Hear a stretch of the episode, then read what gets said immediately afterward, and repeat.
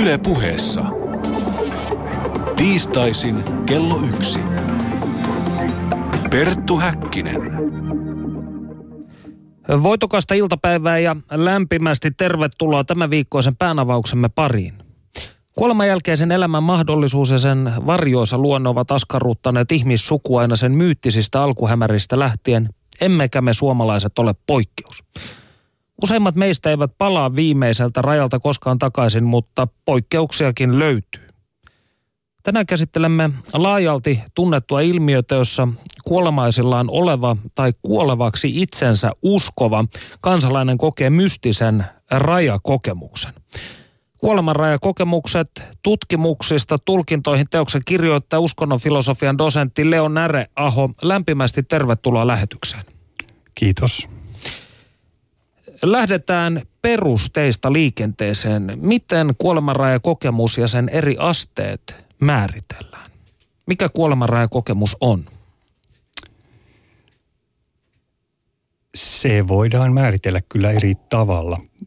Siis näyttää esimerkiksi siltä, että kuoleman läheisyys ei ole välttämätön ehto aina sille, että tällainen kokemus syntyy. Mutta useimmat ihmiset, joita on tutkittu, on, on olleet fysiologisesti kuoleman vaarassa. Eli yleensä nyt ajatellaan, että täytyy olla siis lähellä kuolemaa fysiologisesti kuoleman vaarassa. Mutta sitten on tämmöinen kokemuksellinen kriteeri tai kriteerit tietysti, että siihen liittyy poikkeavia kokemuksia, jotka eroaa siis normaali tajunnan tilasta, normaali arkitajunnasta. Sellaisia ulottuvuuksia, jotka on täysin erilaisia tai jotka on paljon vahvempia kuin normaali arkitajunnassa. Voimakas positiivinen tunnetila esimerkiksi. Jonkinlainen autuus kenties. Kyllä, irtautuminen kehosta, siihen liittyviä jopa havaintoja, tämmöinen paranormaali ulottuvuus, jos tämä ensimmäinen oli affektiivinen, emotionainen ulottuvuus. Sitten siihen liittyy usein tämmöinen voimistunut kognitio. Ihminen kokee olevansa tavallista enemmän hereillä. Mieli toimii tavallista terävämmin. Ja sitten tietysti se, mikä useimmille on kaikkein vaikuttavinta, kun mennään riittävän syviin kokemuksiin, tämmöinen transcendenttinen ulottuvuus. Eli kokija jopa kokee siirtyvänsä toiseen maailmaan, toiseen ulottuvuuteen kohtaa siellä vaikka edes menneitä omaisia tai jonkinlaisen valo-olennon. Eli tällaisista se koostuu, mutta kaikki kokemukset ei tietysti ole yhtä syviä. Sitten on teknisesti, jos ajatellaan ihan miten se määritellään, niin Bruce Grayson, amerikkalainen psykologia, on laatinut tämmöisen asteikon, jolla mitataan tämän kokemuksen syvyyttä, jolla se samalla sitten määritellään. Eli siinä esimerkiksi on nämä mun mainitsemat neljä ulottuvuutta, ja jos henkilö saa vähintään seitsemän sillä skaalalla, niin sitten voisi sanoa, että hänellä on rajakokemus. Eli mikä on tällainen minimaalinen tai minimaalisin rajakokemus, mikä voidaan yhä luokitella rajakokemukseksi? Mm. Ja mikä on sitten niin kuin aivan syvimmästä päästä, jos voisi tavata näitä? Niin, no sitä ensimmäistä on ehkä vaikeaa sanoa. Ehkä se, että ihminen irtautuu kehosta, kokee olevansa ruumiin ulkopuolella. Se voi päättyä siihenkin vaan. Mm. Siinä on ainakin tämä paranormaali tai selvä poikkeava ulottuvuus. Että jos ihminen kokee olevansa kehossa ja kuulee vaikka hoitavien, leikkaavien lääkärien keskustelua, niin ehkä se ei ole vielä sitä, koska mm. tätähän tapahtuu. Ihminen nuku, nukutusaineen vaikutuksesta voi tosiaan kuulla tai heidän olla välillä hereillä jopa. Eli se on vähän liukuvaa tietysti. No tiedän esimerkiksi erään henkilön, jolle tehtiin aivo leikkaus ja hän koki olemansa ruumiin ulkopuolella ja tiesi, että siinä huoneessa on jotain muitakin kuin fyysisiä ihmisiä. Mutta ei se sen pidemmälle mennyt. Tämä mm. oli varmaan rajakokemus. Mutta olisiko se Graysonin asteikolla, niin en mä pysty sanoa. Mutta jälkimmäinen, mm. kaikkein mm. syvimmät. No ihminen siirtyy siis täysin toisenlaiseen maailmaan, jossa hän kohtaa, sanotaan täysin toisenlaisen transcendenttisen ulottuvuuden. Usein valohahmon käy läpi omaa elämäänsä. Tätä valoa ja ulottuvuutta kuvataan jonkinlaisessa... Eli vanha kunnon filminauha, niin kuin populaarikulttuurissa. Ei, ei, ei useinkaan filminauha välttämättä, vaan, vaan ehkä vielä mielenkiintoisemmin useimmat ihmiset kokee, että et, et kaikki ne elämän, sanotaan kuvat, hetket, mitä ne, ne on, ne on läsnä jollain tavalla yhtä aikaa. Ja kuitenkin hän voi tarkastella niitä, että se ei vilahda niin. Siitä puuttuu just, filminauhaan liittyy tämä ajallinen mm. ulottuvuus, mutta se, se nimenomaan usein puuttuu. Eli kaikki teot, tunteet, ö, kognitiiviset tilat, Kyllä. kaikki ovat läsnä Joll, siinä tilanteessa. Jollain my, mystisellä tavalla näin nämä ihmiset yrittää sitä kuvata. Plus vielä sekin, että he kuvaa usein sitä, mikä on läsnä, nimittäin se, että mikä vaikutus näillä teoilla on ollut toisiin ihmisiin.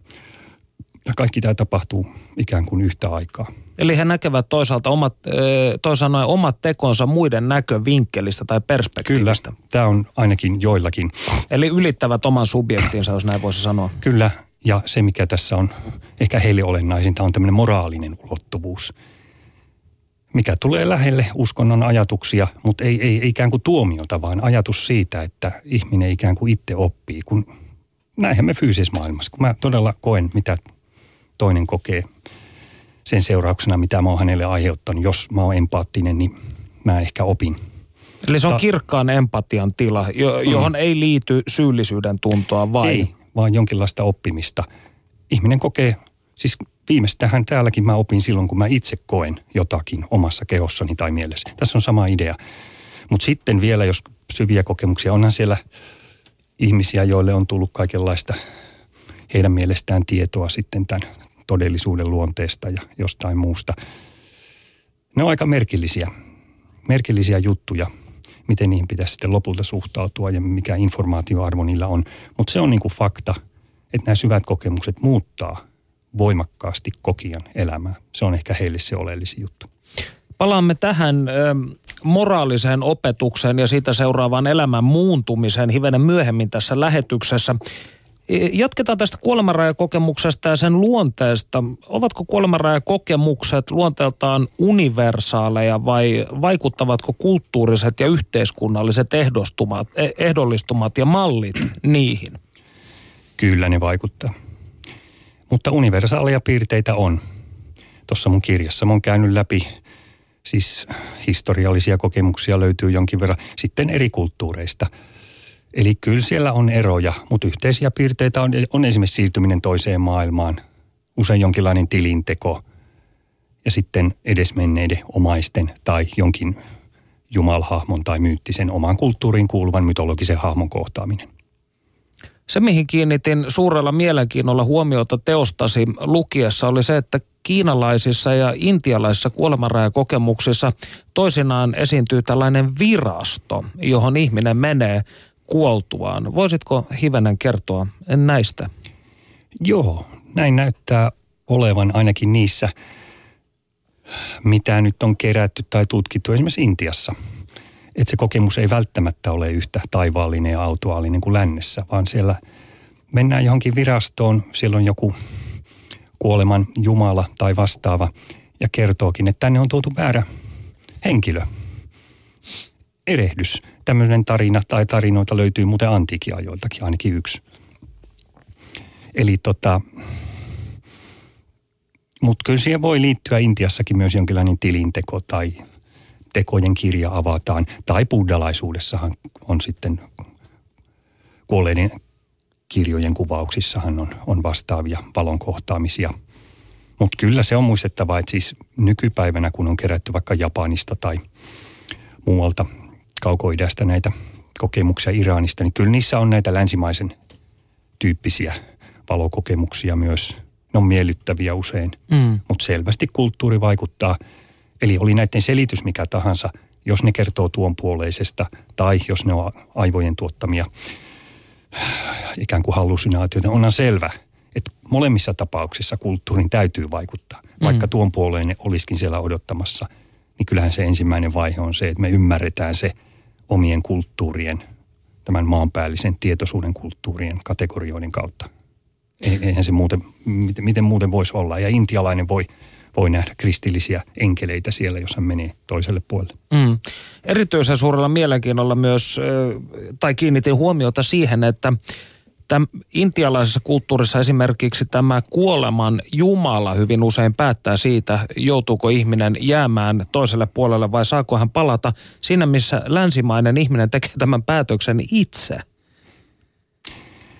Joo, kyllä lännessäkin on näitä kokemuksia, jossa kun on noita tarinoita lukenut, niin henkilö haluaisi kovasti jäädä toiselle puolelle. Se on niin autoainen kokemus siihen, yhteen, siihen transcendenttiseen yhteyteen, mutta hänet ikään kuin lainausmerkeissä pakotetaan palaamaan. Mutta kyllä tämä yksi kulttuuriero saattaa olla. Intialainen kulttuuri on kollektivistinen. kollektivistista, autoritäärisempää, byrokraattisempaa. Meillä se on individualistisempaa. Miksei ne heijastuisi tuolle puolekin, ainakin johonkin rajaan asti. Ehkä tuon puoleisuudessa on monia tasoja ja sieltä sitten mennään eteenpäin. Japanilaisessa tai japanilaisessa kuolemanrajakokemuksessa hyvin usein teoksesi mukaan niin luonto kuvasto, esimerkiksi joet, kauniit kukat, puut, japanilaisethan ovat hyvin luontorakasta kansaa, niin tämä puoli painottuu. Kiinnostaisi tietysti tietää, onko Suomessa tätä asiaa tutkittu tai suomalaisia kuolemanrajakokemuksia, ja jos ei, niin miksi ei? Eipä ole kyllä. No Elina Grönlund,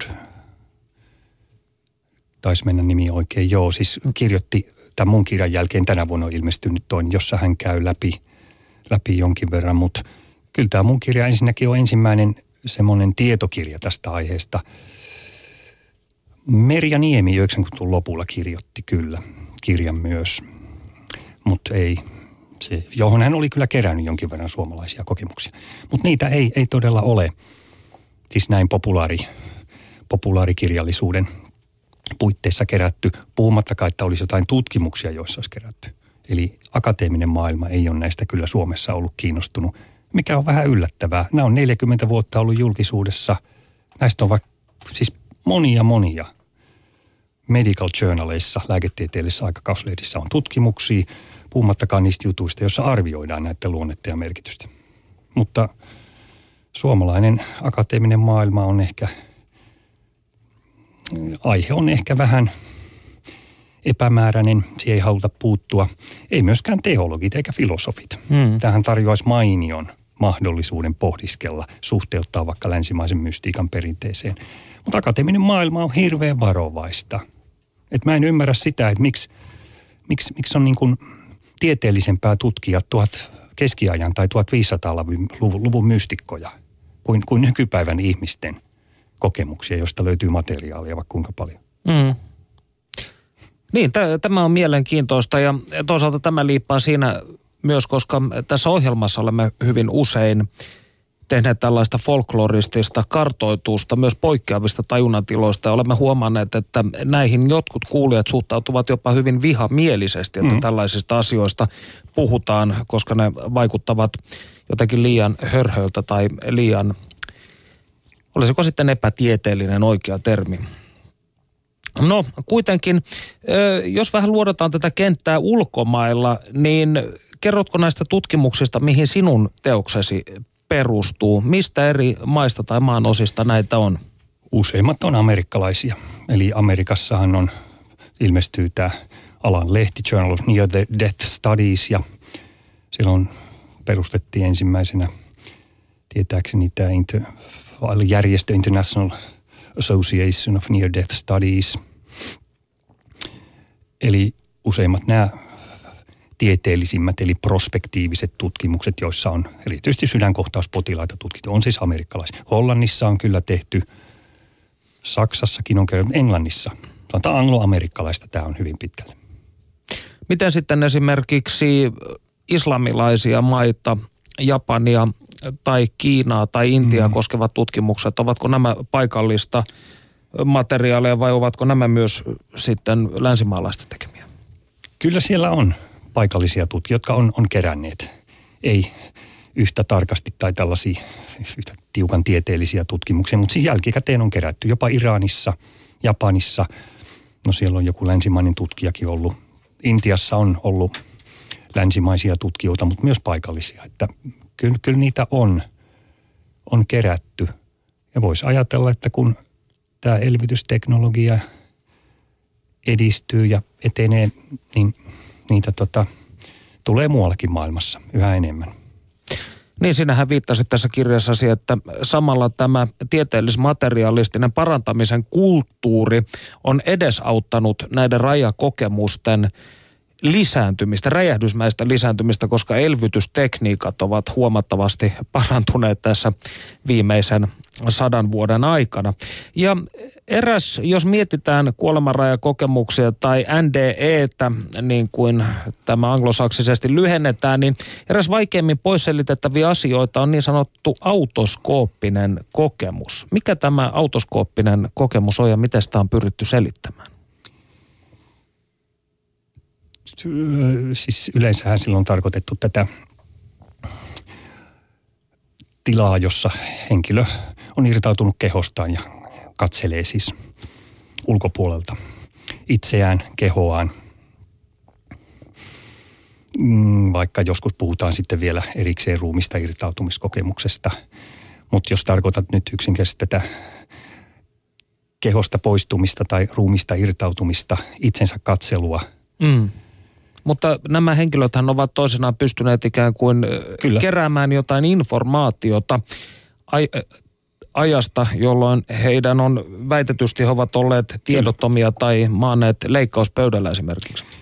Kyllä, näitä tarinoita, anekdootteja on, on siis todella paljon, jotka on henkilö itse omasta mielestään tai joku toinen kyllä pystynyt jälkikäteen verifioimaan. No sitten tieteellisempi tutkimus on sellainen, jossa, ja näitä on muuten toteutettukin, mm. jossa leikkaussaleihin esimerkiksi on laitettu tiettyille, tiettyyn paikkaan, tietylle korkeudelle jotain symboleja, jotka voi nähdä vaan kun on tietyssä Eli leijuu katon rajassa leijuu esimerkiksi. tietyllä korkeudella mm. itse tietystä perspektiivistä. Ja jos henkilö nyt irtautus sitten ja ajatellaan, että hän myöhemmin kertoisi, että näkipä siellä on symboli. Mutta nämä ei ole kyllä tuottaneet yksikään positiivisia tuloksia. Tietysti voi kysyä, että kuinka moni siinä tilassa nyt rupeaa kattelee, katteleen kaikenlaisia symboleja tai katorajassa miettii, mitä sieltä löytyy. Mutta muita kertomuksia, paikkansa pitäviä, pitäviä kertomuksia, jotka täsmää siihen, mitä todella on tapahtunut. Kyllä on, ja yksinkertaisesti niitä on niin paljon, että se, se herättää musta jo kyllä kysymyksen, vaikka aina voi kysyä, että kuinka, onko se nyt lopulta todistettu miten tieteellisesti. Mutta näitä on aika paljon ja kun niitä on riittävän paljon, niin kyllä musta se herättää kysymyksen tai ainakin pitäisi herättää, että onko siinä jotakin. Tietysti nämä itse ihmiset on kokijat täysin vakuuttuneita, että he... Mm. Mutta ihminen voi kyllä erehtyä monesti omissa kokemuksissaan, että kyllä sekin täytyy muistaa. Mutta kyllä, kyllä, kyllä tästä on siis, sanotaan, tästä on näyttöä. Lopulliset ehkä todisteet puuttuu. Mutta jos mietit tämmöisellä alueella, kun liikutaan – jos joku haluaa olla todella skeptinen, niin mm. ainahan se on mahdollista, koska tämä rikkoo jotakin niin perustavia oletuksia meidän kehollisuudesta, tietoisuudesta. Että tietenkin on ihan ymmärrä, että se vaatii silloin ymmärrettävä, että se vaatii vahvoja todisteita. Mm. Ja tällaista täysin subjektiivista kokemusta nyt on hankala lähteä verifioimaan tai falsifioimaan tieteellisesti. Mm, kyllä. Eli no... Ö, Kysyn vielä yhden asian tässä ennen kuin siirrymme kuuntelemaan Panu Hietanevan tekemää haastattelua anestesialääkäri Matti Kiviluodon tapauksesta. Jos ajatellaan näitä fyysisiä selityksiä, mitä on pyritty antamaan näille muuntuneille tajunnan tiloille, joita rajakokemuksiin liittyy, niin veren happi- ja hiilidioksidipitoisuuden vaikutustahan asiaan on tutkittu. Mitä on saatu selville? Ainakin ne tutkimukset, joita on tehty tai joissa on näitä veren kaasuarvoja voitu mitata jälkikäteen näiltä potilailta, niin ei näyttäisi olevan selvää syysuhde, syy-seurausvaikutusta, että siis happivajausta tai hiilidioksidi ylimäärää aina, kun tällainen tilanne olisi, niin todennäköisemmin sillä henkilöllä on rajakokemus. Mutta yhdessä tutkimuksessa kyllä hiilidioksidin ylimäärä korreloi näiden raja, rajakokemusten esiintymisten kanssa – mutta niin eli korreloi, eli ei ollut suoranaisesti kausaalinen mm, mutta syy, mutta korrelaatio löytyy. Mutta ei, ei, ei, ei tätä nyt ole yleensä pidetty vahvimpana selityksenä kyllä. Mutta onhan se toki selvää, että aivoissa jotakin täytyy tapahtua siinä vaiheessa, kun sydän lakkaa toimimasta ja siellä tietysti verenkierto vähenee. Tarkoittaa se sitä, että hapen määrä vähenee, kaasuarvot muuttaa pitoisuuttaan. Mutta onko se yhteydessä sitten tällaiseen tämä rajakokemus ja mikä se yhteys on? Ehkä se laukaisee sen jokin fysiologinen mekanismi sitten. Eli studiossa siis Perttu Häkkinen ja uskonnonfilosofia dosentti Leo Näreaho, joka on kirjoittanut teoksen nimeltä Kuolemanrajakokemukset tutkimuksista tulkintoihin, joka on ilmestynyt tänä vuonna. Ja e, tässä vaiheessa kuulemme erittäin mielenkiintoisen tarinan. Vuonna 1999 anestesialääkäri Matti Kiviluoto koki sydänpysähdyksen, jonka seurauksena hän vaipui koomaan miltei kuukaudeksi. Mitä sitten tapahtui, sen hän kertoo Panu Hietanevalla. Tiede ei ole kyennyt tyhjentävästi selittämään sitä, mistä kuolemanrajakokemuksissa on kyse. Niinpä moni sellaisen kohdannut ihminen vaikenee tapauksesta ja pitää sen omana tietonaan. Eläkkeellä oleva anestesia-ylilääkäri Matti Kiviluoto kuitenkin puhuu kuolemanrajakokemuksestaan, joka tapahtui 1990-luvun lopulla. Oikein hyvää päivää. Mitä kuuluu? Kiitos oikein hyvää, että aamu on lähtenyt hyvin liikkeelle. Palataan ajassa taaksepäin ja vuoteen 1999. Joulukuun yhdeksäs päivä. Mitä silloin tapahtui? Heräsin kotona, kotona Tammisaaressa paha huonon vointiin. Ja sen jälkeen lähdin Tammisaaren sairaalan poliklinikalle. Ja siellä kävelin ensiapuun. Ensiavussa otin happimaskin kasvoilleni. Ja kohta minut vietiin valvontaosastolle ja valvontaosastolla sitten vähitellen, vähitellen eh, tajunta sammui. Sitten putosin syvään tyhjyyteen. Ja eh, tämän jälkeen vähitellen aloin, äh, aloin äh, tulla tunneliin. Ja tunnelin päässä oli valoa. Ja sitten menin valoa kohti ja siinä matkalla oli kaiken näköistä kaunista, luontoa, kauniita lintuja, perhosia, leijun koko ajan. Ja äh, siinä matkalla oli myös ihmisiä, oli tun, tuttuja, tuntemattomia äh, eläviä ja kuolleita ihmisiä. Ja saavuin sitten valoon ja valossa tunnistin paikan, että se olisi ollut Itäkeskus Helsingissä. Siinä alkoi tulla sitten tätä tällaisia kuvitelmia Itäkeskuksessa. Minut asetettiin transitin edessä olevalle lavalle ja vietiin sen jälkeen, sen jälkeen röntgeniin. Röntgenissä tunsin siinä kehitysaineen hajua ja sen jälkeen sitten alkoivat nämä muut seikkailut. Oliko sinut viety oikeassa maailmassa röntgeniin samaan aikaan? Kyllä, oli viety. Ja siellä kun olin röntgenissä, kuulin joitakin ihmisten puhuvan ja ja, ja olin sellaisessa tilassa, että en voinut mitään paikkaa heiluttaa, toisin sanoen edes heilauttaa evää, evääkään. Mitä tapahtui sen jälkeen, kun sinut oli viety röntgeniin? Sen jälkeen alkoi tämä tapahtumaketjut, eri tapahtumat ja äh, olin siinä kaiken kaikkiaan lähes kuusi viikkoa. Tai sanotaan äh, oli siinä siis neljä viikkoa tajuton. Ja tuota, siinä aikana oli aivan valtavat eh, kokemukset ja seikkailut. Osa oli hallusinaatioita ja osa oli NDN kaltaisia kokemuksia. Millaisia nämä kokemukset olivat? Muun muassa yhdessä kokemuksessa oli tämä tyypillinen kokemus, jossa itse saa valita, meneekö helvettiin vai palaako takaisin maan pinnalle. Ja tässä tuli kickboxing bies, joka sanoi, että lähde minun mukaan, että, että mennään tonne, että jos olet tosi mies. Minä sanoin, että ennen minä lähdin äidin tai Anopin kanssa, kun, ennen kuin tulee sinun mukaan. Oliko tämä kickboxing-hahmo siis pelottava? Ei yhtään, että hän oli ihan asioinen, mutta käsitin, että tässä oli minun valintani. Kuinka pystyt erottamaan hallusinaatiot näistä muista kokemuksista? Hallusinaatiot ovat semmoisia, että ne huomaa, että ne eivät ole todentuntuisia. Nämä NDE-kokemukset ovat täysin todentuntuisia ja ne kokee tosina. Perttu Häkkinen. Muistatko sen hetken, kun palasit tajuisi? Sen muistan oikein hyvin, koska olin silloin Meilahtissa osastolla, kun huoneeseen tuli ylilääkäri, joka sanoi, että kuinka täällä voidaan. Vastasin siihen, että kiitos hyvin, että mitä minulle on tapahtunut. Ja hän vastasi, että sattui semmoinen pieni sydänpysäys. Mä sanoin, no niin hyvä, että se oli pieni. Tuskin se sitten mitään vakavaa oli. Kuinka pitkäksi ajaksi sydämesi pysähtyi? Se oli kaiken kaikkiaan vajaa 20 minuuttia. Eli toisin sanoen olit kuolleena 20 minuuttia. Näin täytyy sanoa. Onko sinulla käsitystä siitä, että miksi palasit tähän maailmaan 20 minuutin kuoleman jälkeen?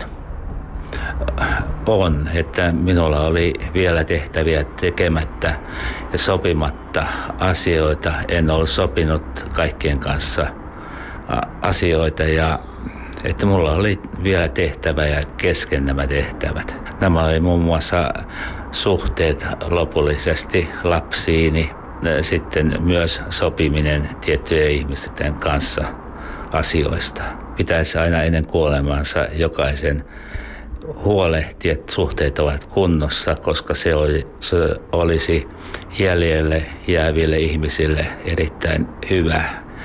Ja sitten voi kuolla aivan, aivan tuota rauhassa. Itse sain valita siellä, että palasin tähän maanpäälliseen elämään. Kuinka tämä vaikutti sinuun ihmisenä?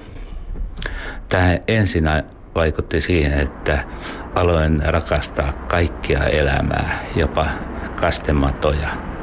Ja tuota, sinä sanotaan NDE-sairaudeksi sitä, että, että tuota, eihän meidän nyt ihan ole oikein viisasta rakastaa kastematoja tai hyönteisiä ja hyttysiä. Mutta vähitellen se on lieventynyt, että että nyt se ei ole sillä tavalla enää saira- sairautena. Millä tavoin se muistutti sairautta? Vaikeuttiko se sinun arkeasi? Vaikeutti, koska uskoin kaikkiin ihmisten puheisiin ja kaikkiin tapahtumaan. Ja mulla oli sellainen liiallinen empatia kaikkia kohtaan, että joudun hyväksi käytetyksi siinä alkuvaiheessa jopa pari pientä petosta sain kokea. Kuinka tämä tapaus kaikkinensa vaikutti sinun suhteeseesi uskonnollisiin asioihin ja henkiseen maailmaan? Oikeastaan uskontoon se ei vaikuttanut yhtään. Että en ole koskaan ollut pakana ja, ja tuota, henkisessä maailmassa olen uskonut kyllä voidaan sanoa Jumalaan, mutta en sillä tavalla kuin ihmiset, ihmiset yleensä. En ole mitään julistavaa tyyppiä. Näin siis anestesialääkäri Matti Kiviluoto Panu Hietanevan haastattelussa. Studiossa Perttu Häkkinen ja kuolemanrajakokemukset tutkimuksista tulkintoihin Teoksen kirjoittaja, uskonnon filosofian dosentti Leo Näre Aho. Jos haluatte kysyä jotain, tehkää se huutolaatikossa osoitteessa www.yle.fi kautta puhe. No Leo, miltä tämä Kiviluodon tarina, kyseessä on eittämättä varmasti kuuluisin kotimainen kuolemanrajakokemus kautta aikain, jonka halusimme tässä nyt kerrata. Niin miltä tämä Kiviluodon tarina sinun korvisi kuulostaa? On siinä selviä yleisiä tavanomaisia kuolemanrajakokemuksiin liittyviä piirteitä, siis siirtyminen toiseen maailmaan, hän puhuu valosta. Sitten nämä jälkivaikutukset, mikä on aika tavallista. Se muuttaa ja mullistaa ihmisen elämää, arvoja. Tämä empatia nimenomaan tai jonkinlainen, ikään kuin saisi ihan uudenlaisen perspektiivin, niin kuin tämä entinen fyysinen maailma näyttäytyisi ihan toisella tavalla, toisenlaista näkökulmasta Usein puhutaan jonkinlaista ykseydestä tai mikä on yhteydessä tähän empatia. Se voi olla hyvin voimakas kokemus ja se on aika jännä kriteeri. Myös se, että hän puhuu tästä, että hän pystyy mielestään erottamaan hallusinaatiot sitten näistä NDE-tyyppisistä kokemuksista tai tiloista, joita hänellä ilmeisesti on. Se on aika kiinnostavaa. Mutta hän puhuu myös nähneensä eläviä ihmisiä siinä tilassa. Yleensä kyllä nähdään ei kuolleita, kuolleita mm. että, mutta ehkä sitten näihin sekoittuu joillakin toki hallusinatorisia piirteitä. Sehän on mahdollista, että mitä, mitä kaikkea aivot tuottaa. Mutta mut jos saan sanoa, kertoa yhden kiinnostavan lyhyen kokemuksen näistä hallusinaatioista. Kirjallisuudessa esimerkiksi törmäsin sellaiseen tapaukseen lyhyesti kuvattuna, että henkilö, miespuolinen, oli yrittänyt itse murhaa tämmöisillä psykedeellisillä aineilla, lääkkeillä. Ja hän oli ottanut niitä ja hän joutui tämmöiseen hallusinatoriseen tilaan, jossa jonkinlaiset humanoidit olivat hänen ympärillään tai kiesivät hänen kehoaan siinä. Ja, mutta sitten se kokemus ilmeisesti eteni ja se muuttui tämmöiseksi rajakokemukseksi. Ja tämä henkilö kertoi, että siinä hallusinatoristilassa hänen olonsa oli sekava. Mutta mut kun hän katselikin itseään autoskooppisesti sieltä mm. katorajasta, hänen tajuntansa oli täysin kirkas, mutta hän näki oman kehonsa ja mielensä hallusinoimassa. Eli hän ikään kuin vapautui sen kehon ja oletetaan nyt näin aivojen rajoituksista. Ja hänen tajuntansa olikin aivan kirkas. Aika kiinnostava. Kyllä, tämä on mielenkiintoista. Itse asiassa eh, viime viikonloppuna kuulin, kun eräs ihminen minulle kertoi aivan siis asian liittymättä niin tällaisesta kokemuksesta, jossa hän oli nähnyt, kuinka hänen omat ajatuksensa syntyvät hänen päänsä ulkopuolella. Ja äh, ihan siis vakavissa, tässä ei ollut minkäännäköisestä huumorista kyse, mutta jonkinnäköinen, jonkinnäköinen rajakokemus kenties tämäkin. No kiitos huutolaatikon on tullut viestejä aiheesta ja täällä todetaan, en usko tuon puoleiseen, mutta kokemukset voivat olla kokijoille aitoja tuntemuksia. Aivot on aika monimutkainen kokonaisuus. Miet, mietin nyt vaikka unimaailmaa. Ja toinen henkilö toteaa, olin tukehtumaisillani ja minulla kävi niin, että taivas tuli ihan silmieni eteen. Lopulta karamelli irtosi kurkusta, niin taivas palasi ja jäin henkiin. Hieno kokemus. Taivas oli kivan purppuran värinen. Okei. Okay. Eli tällaista. Ja saa laittaa tosiaan, kuten äsken totesin, niin lisääkin kokemuksia ja kysymyksiä. Öö, no kun tässä puhuttiin siitä, että miten kuolemanrajakokemus yleensä muokkaa kokiansa elämään, niin onko sitä tutkittu, ovatko siis Kiviluotohan tässä totesi, että äh, tämä liiallinen empatia jossain vaiheessa karsiutuu, elämä tietyllä tavalla palaa normaaleihin uomiinsa, niin onko tätä tutkittu, kuinka pitkäkestoisia nämä vaikutukset usein ovat vai voivatko ne jatkua ihan vuosikymmeniäkin ajan? En tiedä. No joissain tutkimuksissa on seurantattu. Esimerkiksi tämä hollantilainen 2001 tutkimus – jossa kahdeksan vuoden ajan seurattiin näitä sydänkohtauspotilaita. Osa oli tietysti jo siirtynyt rajan taakse, mutta jotka elivät, kyllä ne, kyllä ne vaikutukset säily. Kyllä, ja usein kuvataan nimenomaan, että ne, ne jää pysyviksi. Tietenkin jollain lailla ne nyt modifioituu tai sopeutuu tämän fyysisen maailman olosuhteisiin. Mutta se on olennaista, että ainakin alkuvaiheessa niin monille tulee kriisejä, jos yrittää kertoilla tällaista kokemuksesta, varsinkin jos on ollut voimakas. Voi tulla ongelmia suhteessa aviopuolisoon, läheisiin. Ihmiset ei yksinkertaisesti ymmärrä. Tai ehkä nykypäivänä yhä enemmän, mutta voi hyvin ymmärtää, että kuvitella, että se, se on ongelma. Kyllä ne säilyy nämä vaikutukset hyvin monilla. No yksi sellainen hyvin kiintoisa asia, jota käsittelet tässä opuksessa, se on se, että jopa alle kolme vuotiaat lapset ovat kertoneet rajakokemuksistaan, vaikka heillä ei sinänsä itse kun olen vähän alle kolmevuotiaan pojan isä, niin en usko, että hänellä on tällaista selkeää käsitystä kuoleman mm. käsitteellisestä olemuksesta. Miten tätä ilmiötä on tutkittu ja selitetty? Niin, miten sitä selitetään? Siis hyvin pienillä lapsilla todellakin on näitä kokemuksia. Yksi selitys voisi olla jonkinlainen evolu, siis tämmöinen luonnollinen, naturalistinen selitys. Evoluutio on yksinkertaisesti tuottanut sellaisen rake, psykologisen rakenteen meihin, joka ilmenee jo hyvin pienillä lapsilla. Me, meillä on taipumus kieltää kuolema, sen todellisuus, torjua se, mikä tuottaa jonkinlaisen dissosiatiivisen ruumista irtautumisen ehkä tilan. Ja lapsilla se mekanismi on jo olemassa. Ehkä se on joillakin kehittynyt paremmin kuin toisilla. Ja sitten lapset ilmaisee sen tietysti omalla kielellään. Mutta kyllä se silti tuntuu. Tuntuu aika erikoiselta. Puhumattakaan ehkä siitä, tai ehkä toinen vastaava erikoisuus tässä kirjassa on nämä sokeiden ja syntymä, jopa syntymäsokeiden näkövammaisten kokemukset.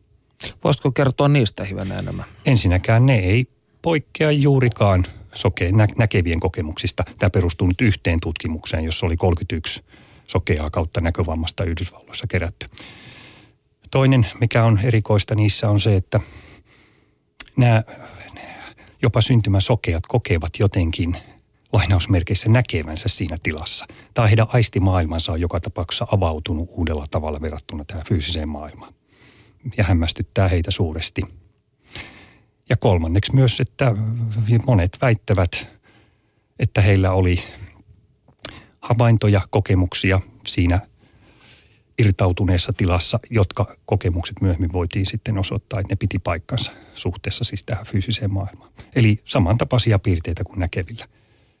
Mutta mit, mit, miten se on sitten mahdollista syntymäsokeilla? On esimerkiksi tehty tutkimus, jossa syntymäsokeilla 60-luvun alussa LSDllä testattiin, minkälaisia kokemuksia heillä oli, siis hallusinaatioita, mm. mutta ei, ei heillä kyllä visuaalisia hallusinaatioita ollut. Eli onko rajakokemuksessa jotain sellaista – joka ei mennä tähän niin. perushallusinatoriseen tilaan Silti. ikään kuin. Vaikka on kyllä monia hallusinatorisia, esimerkiksi ketaminilla tuotettuja kokemuksia, muistuttaa kovasti. Mutta nämä on avoimia kysymyksiä. No jos siis kuolemanrajakokemuksen syntymerkitystä tällaisessa luonnollisessa reduktionismissa tai naturalistisessa malleissa, niin tähän on milloin sijoitettu ohimolohkoihin tai muualle aivoihin, niin mit, mitkä ovat nämä suosituimmat naturalistiset mallit, selitysmallit, mitä on annettu? Siis nuo anatomiset selitykset, että siellä siis aivoissa esimerkiksi tapahtuu poikkeavaa ohimolohkoaktiviteettia, limpisessä järjestelmässä aktivoituu jotain, vaikka tämä kuorikerros aivoissa olisikin lamassa. Se muuten kannattaa muistaa – tutkimusten mukaan, kun sydän pysähtyy, niin sen jälkeen kuluu 10-20 sekuntia, niin EEGllä mitattuna aivojen kuorikerros lakkaa toimimasta. Eli tuntuu aika erikoiselta, jos sinä aikana ihmisellä olisi kokemus, jossa hänellä on muisti, pelaa, tarkkaavaisuus, ikään kuin ajattelukyky. Mutta naturalisti voi sanoa, että sisemmässä kerroksissa, limbisessä järjestelmässä, tunnejärjestelmässä, ohimolohkoissa on toimintaa. Eli se on, se on yksi selitys. Ja onhan, onhan siis näitä out of body experiences, eli ruumista irtautumiskokemuksia. Eli astraaliprojektiota vanhalla nimellä. Niin, ne on, on kyllä voitu, voitu tuota tuottaa laboratorioolosuhteissa jon, jonkin verran. Esimerkiksi Ulof Planke Sveitsistä on näitä tutkinut ja todennut, että sitä on nimitetty enkelikytkimeksi jopa. Ohimolohkon, päälainlohkon liittymäkohdissa vasemmalla ja oikealla puolella – on tiettyjä alueita, joita ärsyttämällä voidaan jonkinlainen out of body kokemus tuottaa, mutta mitä mä nyt olen lukenut, kyllä on kaukana näistä voimakkaista rajakokemuksista. Mutta ehkä siellä joku fysiologinen tai anatominen alue on.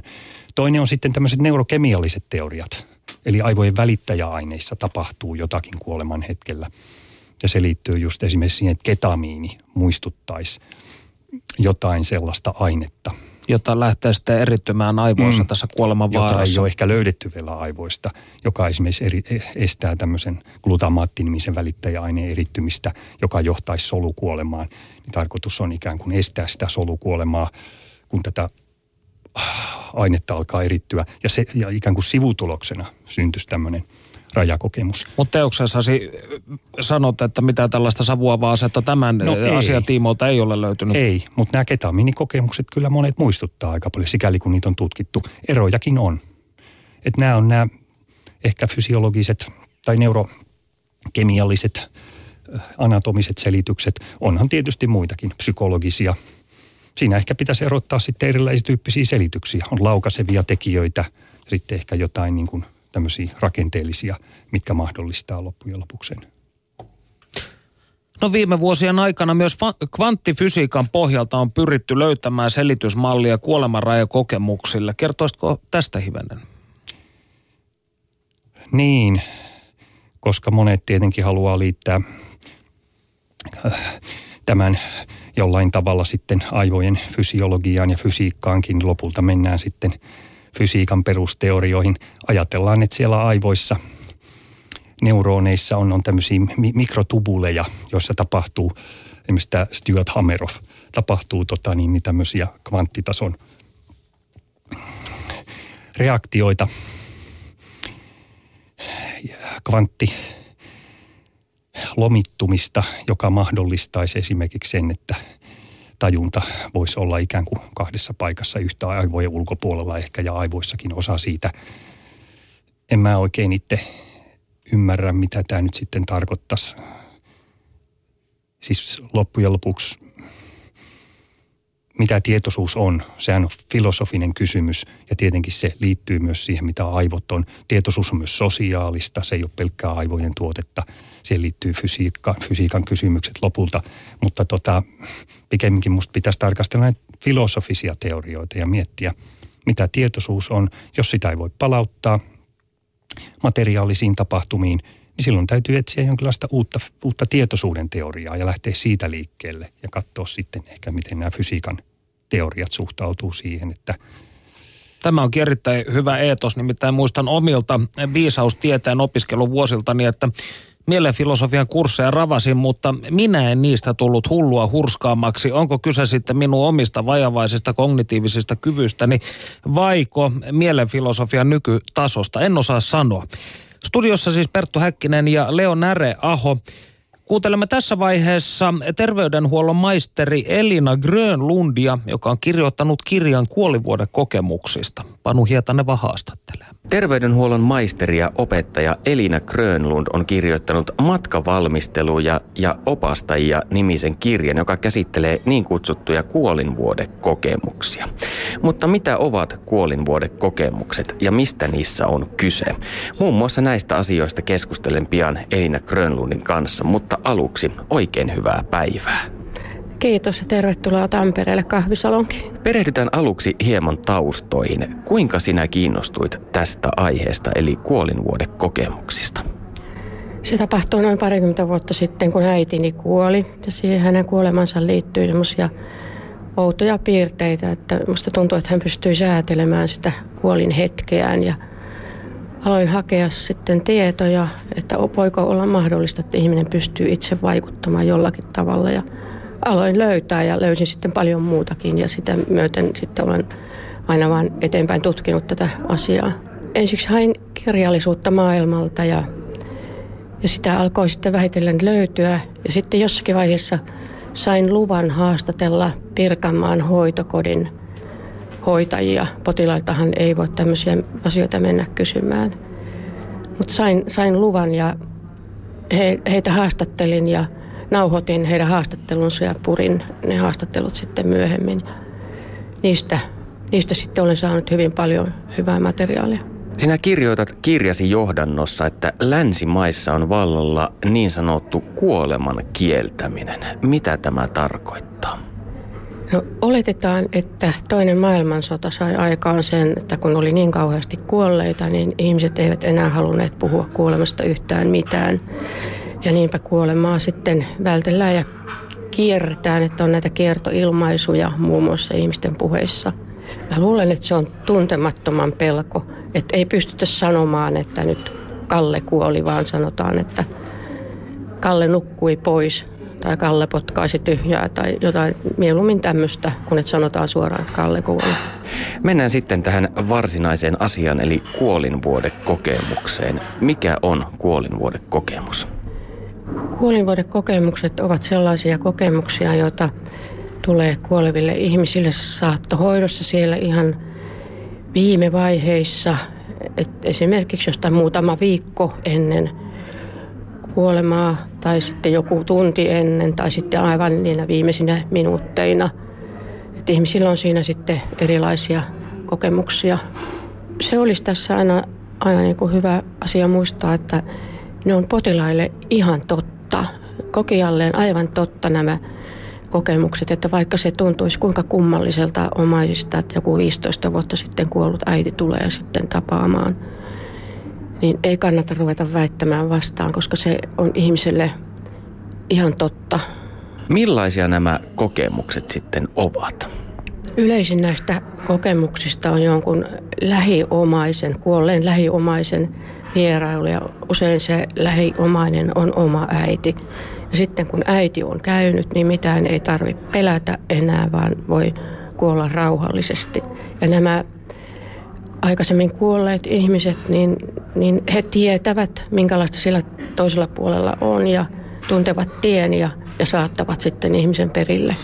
Siitä voi olla kysymys myös siitä, että ihminen tarvitsee jotakin, että siltä kuolevalta puuttuu jotakin ja ennen kuin se jokin on saatu valmiiksi, niin hän ei voi lähteä. Että hän sinnittelee sitten jo odottaa. Esimerkiksi tämmöisen ystäväni kertoi, kun hän oli hoitajana, niin hyvin sairas miespotilas odotti Ruotsista tulevaa tytärtä ja hänen oletettiin kuolevan minä, minä hetkenä hyvänsä, mutta hän kuitenkin sinnitteli päivästä toiseen ja odotti tytärtä. Sitten kun tytär tuli, niin samana, samana päivänä hän illalla kuoli. Liittyykö näihin jonkinlaisia fyysisiä tuntemuksia? No sitä en osaa sanoa, mutta ulkoapäin näyttää siltä, että nämä ihmiset alkavat jollain lailla puuhailla jotakin. He, he touhuavat jotakin. Hoitajat sanovat, että hypistellään peitteitä ja siirrellään ehkä tyynyjä ja touhutaan siinä jotakin. Ja sitten semmoinen yksi näistä kokemuksista on, että ihmiset ovat lähdössä matkalle. Sellainenkin potilas, joka on saattanut olla vuodepotilaana jo pitkään tai liikkunut pelkästään pyörätuolilla, niin alkaa kysellä äkkiä matkalaukkuaan ja passiaan ja joku kyselee karttaa, toinen kompassia ja tämän, tämän tyyppisiä Omissa haastatteluissani tuli esille, kun potilaat ihmettelivät, että miksi nyt porttia ei saa auki tai miksi bussi ei pysähdy tällä pysäkillä. Ja se oli sellaista niin kuin varmuuden hakemista, että, että pääsee sitten lähtemään ja heille sitten oli vaan neuvottu, että kyllä, kyllä bussi pysähtyy sitten, kun on oikea hetki ja portti avataan sitten, kun kuuluu avata. Perttu Häkkinen. Kerroit hetki sitten, että ihmiset kohtaavat usein oman äitinsä kuolin vuoteella, mutta kohtaavatko he mahdollisesti muita ihmisiä tai olentoja? Kyllä he kohtaavat muitakin. Se saattaa olla joku tämmöinen läheinen ystävä, joka on ollut joskus ehkä lapsuuden ystävä ja joka sitten tuleekin yllättäen hakemaan viemään mukanaan sinne tuon puoleiseen. Ja sitten voi olla niinkin, että, että esimerkiksi lapsuuden ajan eläin toimii tämmöisessä samanlaisessa tehtävässä, että tulee saattamaan perille. Ja yleensä ihmiset ovat hyvin iloisia, että ne ei herätä ollenkaan pelkoa nämä näyt ja kokemukset, vaan, vaan ne tuntuvat niin kuin tuovan iloa ja rauhaa ja tyyneyttä. Tuliko haastatteluissa vastaan yhtään kokemusta, joka olisi ollut negatiivinen, että ihminen olisi pelännyt tai säikähtänyt? Erään miehen luona oli käynyt paholainen ihmisen hahmossa ja tämä miespotilas säikähti tätä tilannetta kovasti ja sitten hän sai puhua asiasta papin kanssa ja tilanne rauhoittui sillä. Sitten enkelit hän käyvät usein ihmisten luona, kuolevien luona ja erään rouvan luona oli enkeli alkanut laulaa ja se laulu oli ensiksi tuntunut vähän pahalta, mutta loppujen lopuksi se oli kuitenkin ollut hyvä laulu. Onko tiedossasi se, että kuinka yleisiä tällaiset kuolinvuodekokemukset ovat? No sellaisen käsityksen olen nyt saanut, että ne ovat aika yleisiä, että paljon yleisempiä kuin mitä uskotaankaan ja niitä on kaikkialla, kaikenlaisilla ihmisillä. Ei, ei ole tarvi olla mikään kovin niin sanottu uskovainen ihminen tai se ei liity mitenkään kulttuuriin tai ikään tai et niitä, niitä voi, on todettu ihan eri puolilla, erilaisissa kulttuureissa, niin kuin semmoinen suuri kansainvälinen tutkimus 1977 julkaistiin. Eli siinä oli mukana intialaisia sairaita ihmisiä ja kaikkialla ne on samantyyppisiä. Onko tiedossa se, että millaiset ihmiset ovat taipuvaisia kuolinvuodekokemukselle? En osaa sanoa, että ovatko jotkut taipuvaisia. Sillä lailla ehkä, että jotkut, jotka ovat rohkeampia, niin puhuvat niistä. Että kyllä varmasti niin kuin, nämä, nämä kokemukset on mahdollisia ihan kaikille. Niitä on lapsillakin todettu. Sitten sitä sanotaan, että ihminen kuolee sellaisen kuolemaan, kun hän on elänyt elämänsäkin. Se jotenkin kuitenkin liittyy siihen persoonallisuuteen ja sitten siihen, että millä tavalla näistä pystyy kertomaan muille.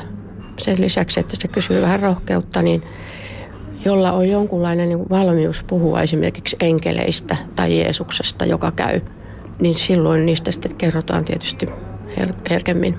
Eräs semmoinen kertomus tulee tässä nyt mieleen, kun täällä Pirkanmaan hoitokodissa eräs potilas iloisena kertoi koneeseen tulevalle hoitajalle, että, että kuule Jeesus kävi täällä. Ja hoitaja sanoi siihen, että voi kun olisi ollut kamera, niin olisi saatu kuva Jeesuksesta. Ja tuntui siltä, että se hoitaja halvensi jotenkin tämän potilaan kokemusta, että löi sen leikiksi, ei oikein ymmärtänyt asiaa. Tässä keskustelussa on puhuttu Jeesuksesta ja enkeleistä, mutta käsittääkseni kristityt eivät kuitenkaan suhtaudu erityisen myönteisesti kuolinvuodekokemuksiin. Kertoisiko hieman tästä?